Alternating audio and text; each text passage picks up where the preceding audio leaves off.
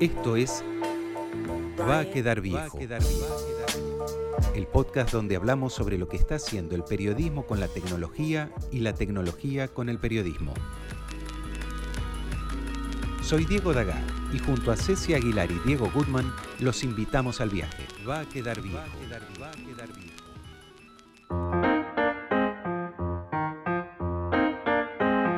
Hola a todos, mi nombre es Leandro Basile y estoy trabajando más que nada en inteligencia artificial como herramienta para el periodista. Va a quedar viejo es una idea que surge de una serie de reuniones que vamos teniendo desde el año pasado. Tratamos de indagar eh, qué cosas nuevas está haciendo el periodismo con la tecnología o qué hace la tecnología con el periodismo. Leandro dijo dos palabritas que a más de un periodista le hacen correr frío por la espalda. Los robots, ¿nos van a reemplazar a los periodistas, Leandro? Eh, bien, yo tengo la, la sensaciones encontradas, digamos. Eh, yo vengo del mundo técnico, digamos, soy técnico en electrónica, eh, así que tengo una relación un poco amigable, amena con, con todo lo que es el mundo técnico. Eh, pero la pregunta creo que está abierta, digamos, cómo se va a desarrollar eh, a futuro. Decimos inteligencia artificial, pero estamos seguros de que todos entendemos de qué estamos hablando cuando hablamos de inteligencia artificial. Bien, hay muchas definiciones, es medio ambiguo el concepto. Eh, generalmente, o sea, coloquialmente lo que se denomina inteligencia artificial tiene que ver más que nada con cuando una máquina, eh, un robot llamado robot, eh, intenta imitar eh, mediante un programa algún, alguna conducta humana.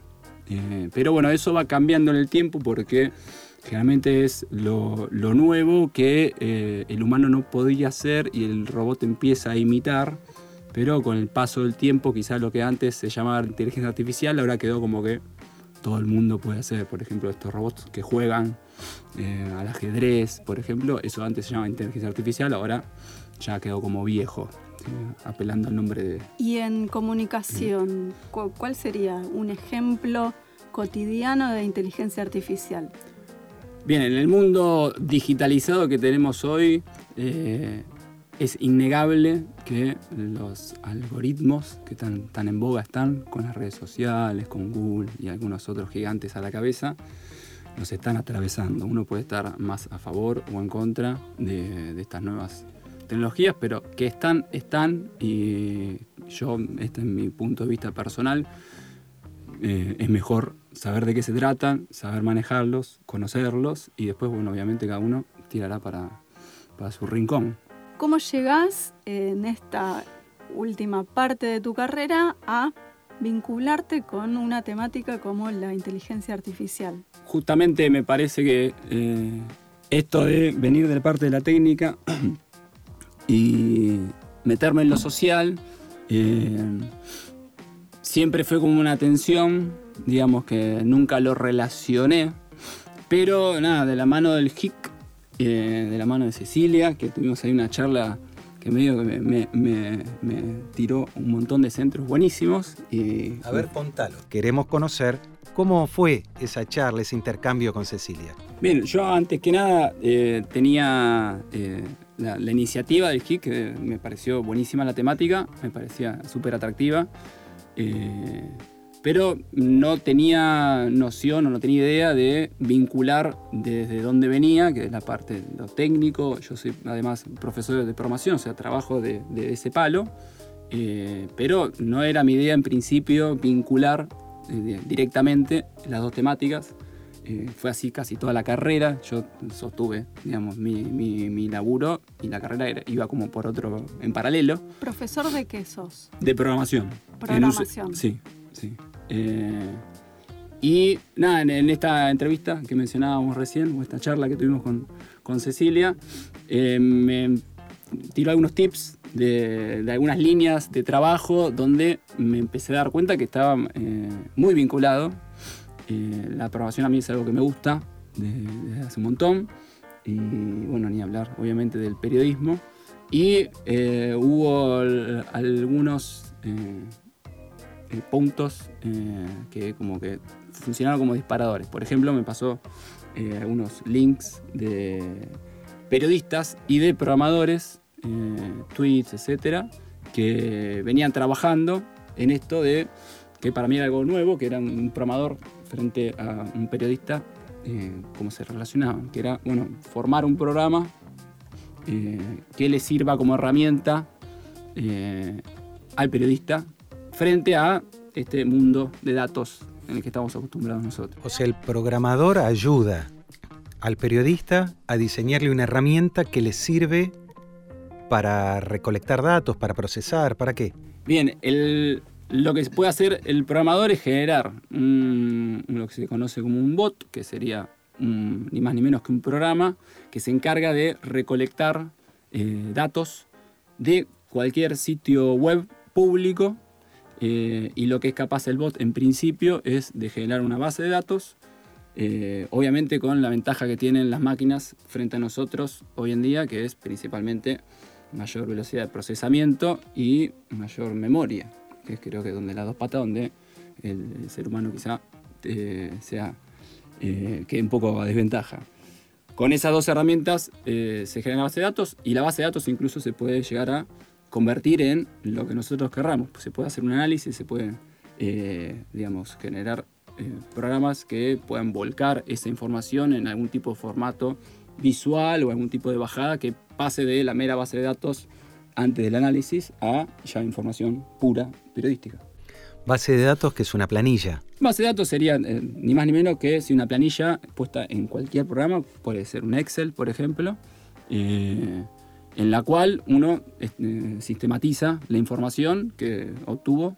Si un periodista quiere hacer una investigación, por ejemplo, de qué está sucediendo con no sé, las notas de, voy a decir algo, algo simple, la nota de política quiere saber cuántas veces se menciona el tema dólar, algo que, a veces se pone en, los medios como dato, algún tipo de palabra concepto, lo que fuera. Entonces, un programa podría tranquilamente bajar a una computadora todas las notas de política que estén en la sección política, eh, o economía o lo que fuera, eh, rastrear cuántas veces sale la palabra dólar, por ejemplo, y automáticamente sacar un porcentaje y decir, de las notas de política de los medios tal y tal y tal en tal fecha, se mencionó la palabra dólar tantas veces o en relación en porcentaje con respecto a otras cosas, etc. O sea, el trabajo conjunto tiene que ver con primero seleccionar un tema, recortar cuál va a ser el tema sobre el cual nos vamos a centrar, a investigar Después hay que saber de dónde sacar la información. Vos decís sección política, notas publicadas y elegir una variable que es dólar, por ejemplo, para que el programa escrapee, para que el programa busque. Y luego eso genera un dato. Pueden ser varios datos. Claro, la incógnita creo que es, eh, digamos, qué está de, en la pata o en el, cuerpo del probador y qué tarea hacer el, periodista, ¿no? Porque uno dice, bueno, eh, puede ir un periodista a pedirle a un programador, mira, necesito hacer esta investigación y necesito relevar estas notas o lo que fuera. Hablamos de notas porque es lo más, lo más común, pero en realidad cualquier... Eh, eh, información pública que esté publicada en un sitio web, aprovechando la herramienta Internet que nos habilita un montón de información, se podría llegar a, como decís vos, scrapear eh, y recolectar lo que nosotros querramos que esté publicado. Y después con eso hacer básicamente lo que sea, eh, digamos, es, información. En un curso de periodismo digital que hicimos hace poco, una periodista que trabaja con datos nos dijo una planilla de cálculo se la entrevista casi igual que a una persona. Hay que saber qué preguntarle a la planilla de cálculo para que nos dé esa información. ¿Eso es lo que el periodista le dice al programador que quiere saber? Eh, sí, yo creo que, el, o, apunto más que nada, eh, a que esta barrera o esta dificultad de eh, del programador a acercarse al periodismo o eh, del periodista a acercarse al programador, eh, a que sea cada vez más chica, digamos, esta brecha. es verdad que hoy en día quizá el mundo técnico avanza tan rápido que la brecha sea como muy difícil de saldar a la velocidad en la que se maneja la tecnología. Em, pero sí, podría, ir por ahí en el sentido de que se le dé un marco a, los datos que se estén buscando y sea el programador el que haga el trabajo técnico y obviamente el periodista el que analice esos datos. Y acá viene la pregunta que más nos asusta. ¿Cómo ves vos, ya no como programador, sino como futuro comunicador, este peligro, pongámoslo entre comillas, de la inteligencia artificial? Yo creo que el, factor humano es irreemplazable, eh, que bajo ningún punto de vista puede ser eh, logrado el nivel que puede llegar a, lograr eh, una persona a la hora de contar una historia, que es básicamente lo que hacemos los periodistas. Eh, por un lado.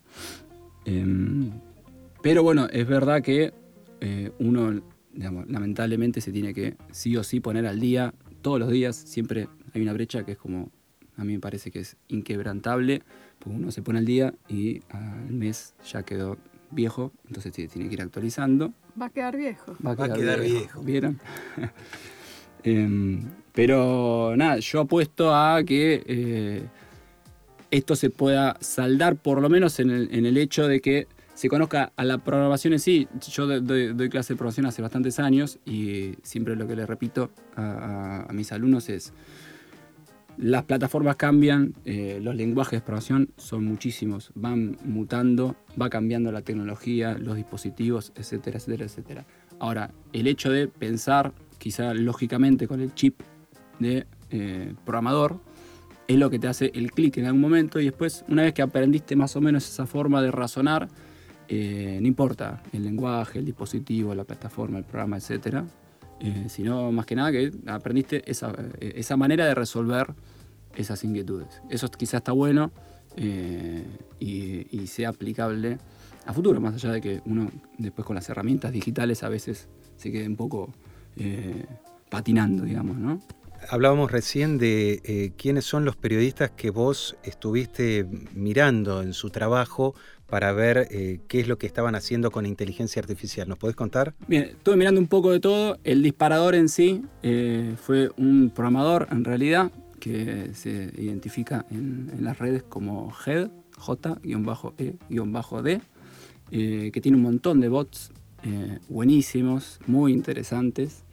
En particular, el que me llamó más la atención es uno que se llama Columnistos, eh, que lo que hace es todos los días eh, escrapea las noticias de opinión de varios diarios argentinos eh, y se fija cuántas noticias de opinión en estos diarios fueron escritas por mujeres.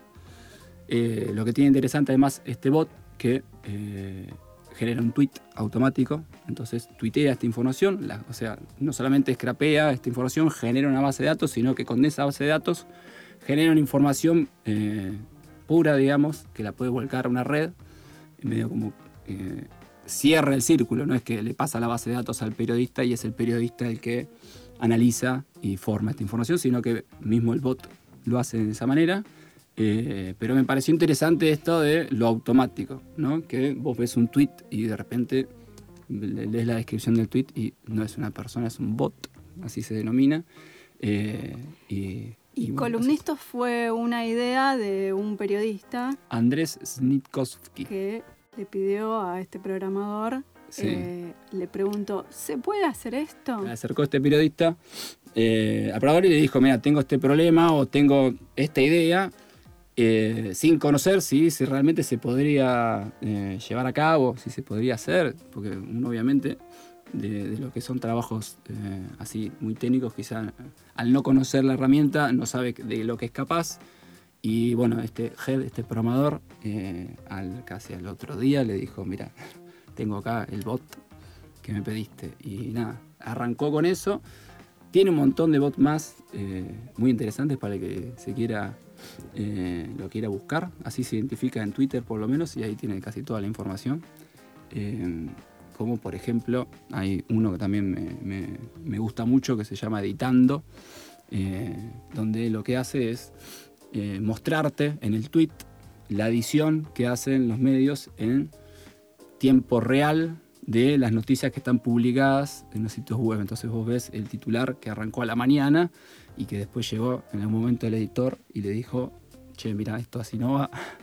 Entonces te muestra cómo estaba escrito, tachado y cómo quedó escrito en cada vez que se modifica. Bot es, para entender, es un programa que hace este trabajo. Totalmente, sí. Es un robot. Exacto. Le llaman bot coloquialmente, eh, pero sí, no es ni más ni menos que un programa que está en alguna máquina física eh, y que se ejecuta en algún momento con periodicidad en, esto que estamos hablando eh, y ejecuta una serie de instrucciones y genera estos tweets automáticos. Pero sin bot sería eso, un programa que está en, alguna máquina físicamente y se ejecuta de vez en cuando.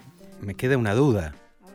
¿El programador hizo algo con toda esta información que recopiló, que recolectó? ¿Hiciste algún bot, Leandro?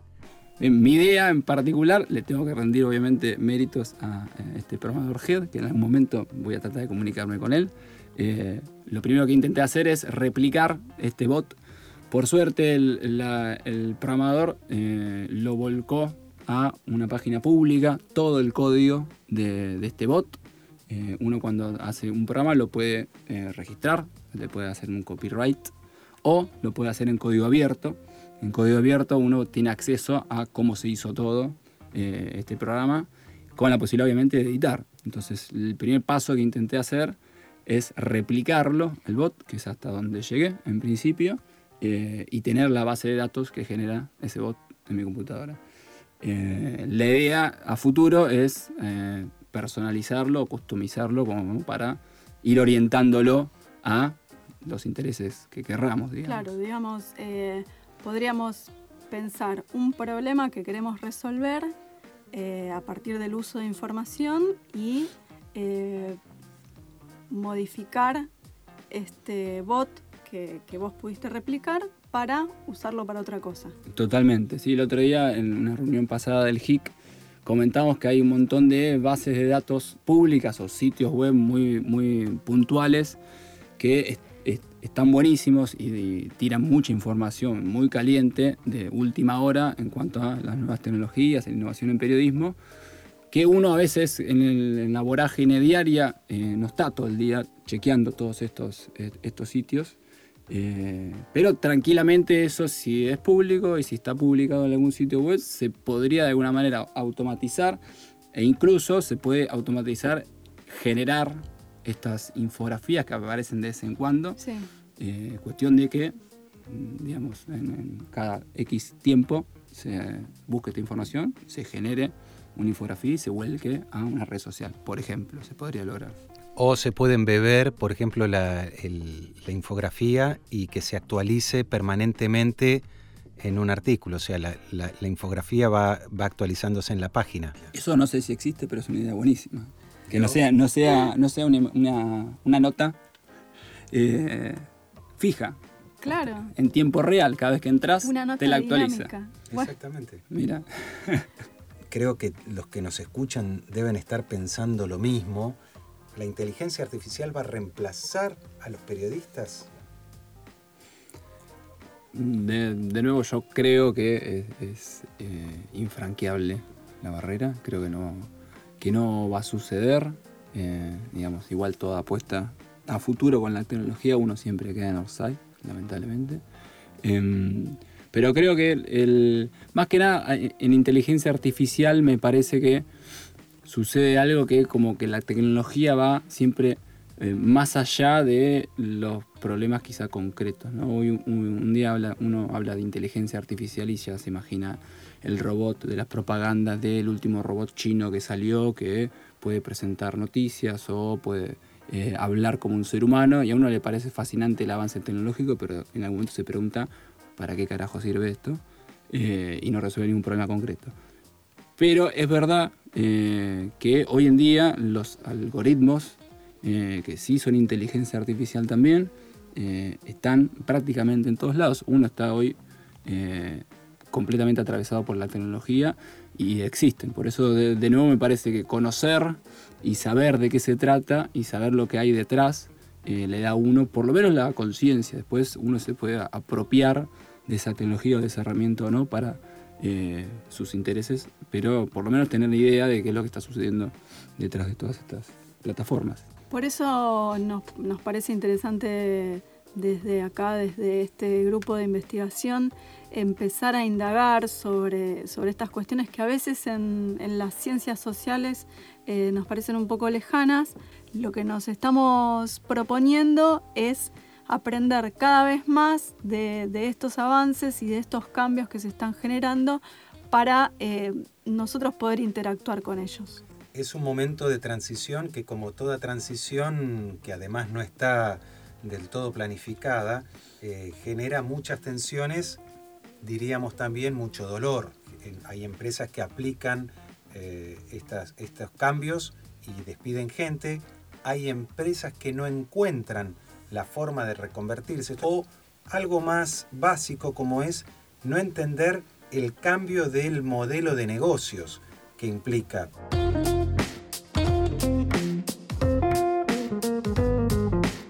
Este episodio de Va a quedar viejo fue producido por Ceci Aguilar, Diego Dagá, Diego Goodman y los alumnos del Grupo de Investigación en Comunicación, Innovación en Periodismo de la Facultad de Ciencias Sociales de la UBA.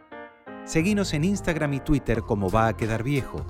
Suscríbete en tu plataforma de podcast preferida y mandanos tu mensaje de voz a través de Anchor y Spotify. Hasta la próxima.